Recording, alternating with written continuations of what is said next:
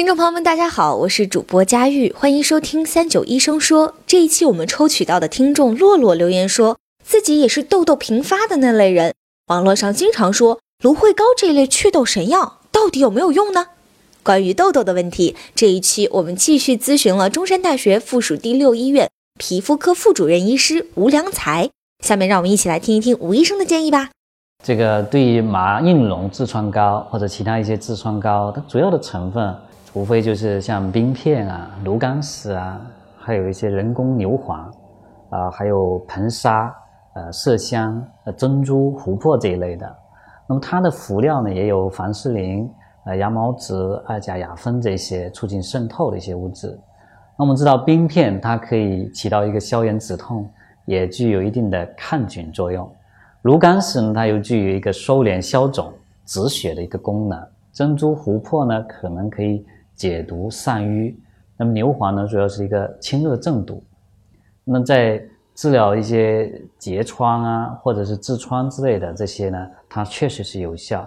那么对我们的痤疮啊，特别表现为结节囊肿，它也是有效。那硼砂呢，它对我们的大肠杆菌、还有利脓杆菌啊等等葡萄球菌之类的吧，哎，都有一定的抑制作用。呃，我们痤疮呢是一个炎症性皮肤病。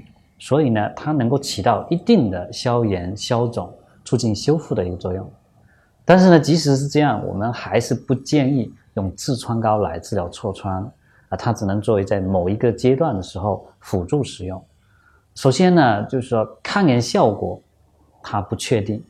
呃，痤疮发病主要的这个细菌呢，其实也不是刚才我们前面讲的那些细菌，是一个特异的痤疮丙酸杆菌。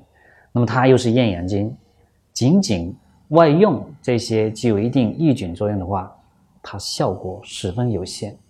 那么它对痤疮丙酸杆菌更是没有针对性的一个抗菌作用。